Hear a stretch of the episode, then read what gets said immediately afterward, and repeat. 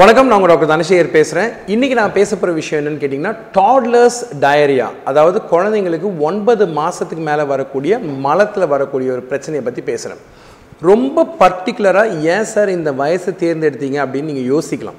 அதுக்கான காரணம் என்னன்னு கேட்டிங்கன்னா முதல்ல இதை பார்த்துட்டு இருக்க தாய்மார்களும் சரி பாட்டிங்களும் சரி தெரிஞ்சுக்க வேண்டிய விஷயம் என்னென்னா சாதாரண நிகழ்வுகள் அதாவது ஆபத்தான அறிகுறிகள் இல்லாமல் நடக்கக்கூடிய நிகழ்வுகள் எது எதுன்னு நீங்கள் தெரிஞ்சுக்கணும். மொதல் விஷயம் பார்த்தீங்கன்னா ஒன்பது மாதத்தில் குழந்தைங்களுக்கு பொதுவாக உணவு நீங்கள் கொடுத்துட்ருக்க சமயத்திலே குழந்தைங்க மோஷன் போவாங்க. சாப்பிட்டு முடித்த உடனே மோஷன் போவாங்க. ஆனால் அந்த மோஷன் எல்லாமே பார்த்தீங்க அப்படின்னா சாதாரணமாக இருக்கும். அதாவது நார்மலாக சாஃப்டாக நார்மல் மோஷன் மாதிரி இருக்கும். இது நம்பர் ஒன் இதில் எதுக்கு நீங்கள் பயப்படணும் பயப்படக்கூடாதுன்னு கேட்டிங்கன்னா ஃபஸ்ட்டு விஷயம் என்னென்னா சாப்பிட்றப்பே குழந்தைங்க மோஷன் போகிறாங்கன்னா இது எப்படின்னு கேட்டிங்கன்னா காலையில் ஒரு உதாரணத்துக்கு தூங்கி எந்திரிச்சு பல்ல விளக்கிட்டு முதல்ல காஃபி டீ குடிச்சிட்டு மோஷன் போகிறவங்க நிறைய பேர் இருப்பாங்க. அந்த மாதிரி தான். ஸோ நீங்கள் சாப்பிட்ட உடனே உங்கள் குடல் என்ன ஆகும்னு பார்த்தீங்கன்னா வேகமாக இயங்க ஆரம்பிக்கும். இந்த வேகமான இயக்கம் அந்த இந்த குடலில் நடக்கிற சமயத்தில் தான் கீழே ஆசனவாய் பகுதியில் அதுவுமே லேசாக விரிகிறதுனால மோஷன் போயிடுவாங்க ஏன்னா ஒன்பது மாதத்தில் நீங்கள் ஞாபகம் வச்ச வேண்டிய விஷயம் என்னென்னா உங்களால் மோஷனை கண்ட்ரோல் பண்ண முடியாது. ஸோ சாப்பிட்றப்ப போனாலும் சரி சாப்பிட்டு முடித்த பிறகும் போனாலும் சரி கம்ப்ளீட்லி நார்மல் ஸோ ஒரு நாளைக்கு நீங்கள் நாலு தடவை குழந்தைங்களுக்கு உணவு கொடுக்குறீங்கன்னு வச்சுக்கோங்களேன். நாலு தடவையுமே அவங்க சாப்பிட்ட உடனே மோஷன் போனாங்கன்னா அது கம்ப்ளீட்லி ஃபைன் ஸோ பயப்பட வேண்டிய அவசியம் கிடையாது. ஸோ கவலைப்படாதீங்க. ஒன்றாவது விஷயம். ரெண்டாவது விஷயம் என்னென்னா மோஷன் போகிற பிறகு குழந்தைங்களோட மோஷன் நல்லா பேரண்ட்ஸ் அப்படி பார்க்குற சமயத்தில் அந்த மோஷனில் பட்டாணி பீட்ரூட்டு கேரட்டு சோளம் கடுகு கருவேப்பிலை இந்த மாதிரி விஷயங்கள்லாம் மோஷனில் பார்ப்பாங்க. இதை பார்த்த உடனே எல்லாருக்கும் டக்குன்னு ஒரு பயந்தான் வரும். ஐயோ மோஷனில் இதெல்லாம் இருக்கே மோஷனில் இதெல்லாம் இருக்குன்னு. பதட்டப்படாதீங்க. இது ரொம்ப சாதாரண ஒரு விஷயம். இந்த மாதிரி மோஷன் போகக்கூடிய குழந்தைங்களுக்கு ஒன்பது மாதத்தில் ஆரம்பித்தாங்கன்னா பொதுவாக முப்பத்தாறு மாதம் வரைக்கும் தொடர்ந்து போகலாம். இந்த மோஷன் பேர் வந்து டாட்லர்ஸ் டயரியான்னு சொல்லுவாங்க. டாட்லர் டயரியாவில் நீங்கள் கவனிக்க வேண்டிய விஷயம் என்னென்னா அந்த வயசுக்கு உண்டான இந்த பிரச்சனை அந்த வயசு கடந்த உடனே போயிடும். அதே மாதிரி அந்த வயசுக்கு முன்னாடி வர செய்யாது. இதையெல்லாம் விட முக்கியமான விஷயம் இதோட பியூட்டி என்னன்னு கேட்டிங்கன்னா உங்களுக்கு சாப்பிட்ட உடனே மோஷன் போகிற பிரச்சனை இருந்தாலும் இந்த குழந்தைக்கு அல்லது குழந்தைங்களுக்கு டாட்லர் டைரியாவே இருந்தாலும் குழந்தையோட வளர்ச்சி அது எந்த விதத்துலையும் பாதிக்காது. இதை தான் நீங்கள் கவனிக்கணும்.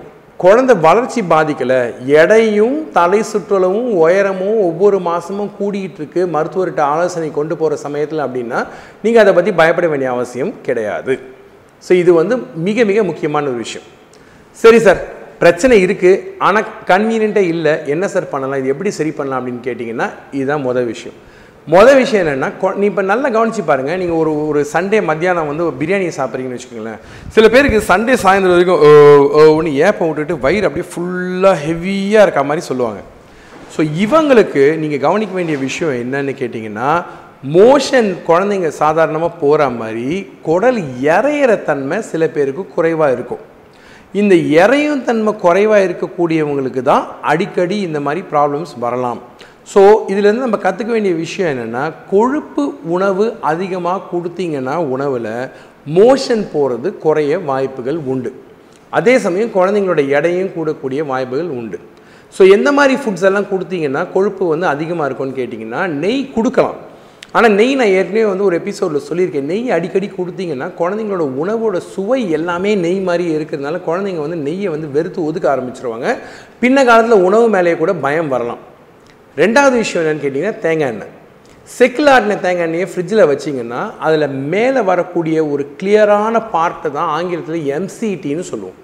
இந்த எம்சிடின்றது வந்து கொழுப்பு சக்தி அதிகமாக இருக்கக்கூடிய நல்ல கொழுப்பு சக்தி அதிகமாக இருக்கக்கூடிய தேங்காய் எண்ணெய். இதை உணவில் வந்து ஒரு ஒரு சின்ன தேக்கரணி அளவு கலந்து கொடுத்தீங்கன்னா உணவோட டேஸ்ட்டையோ உணவோட அந்த ஸ்மெல்லையோ மனத்தையோ மாற்ற செய்யாது.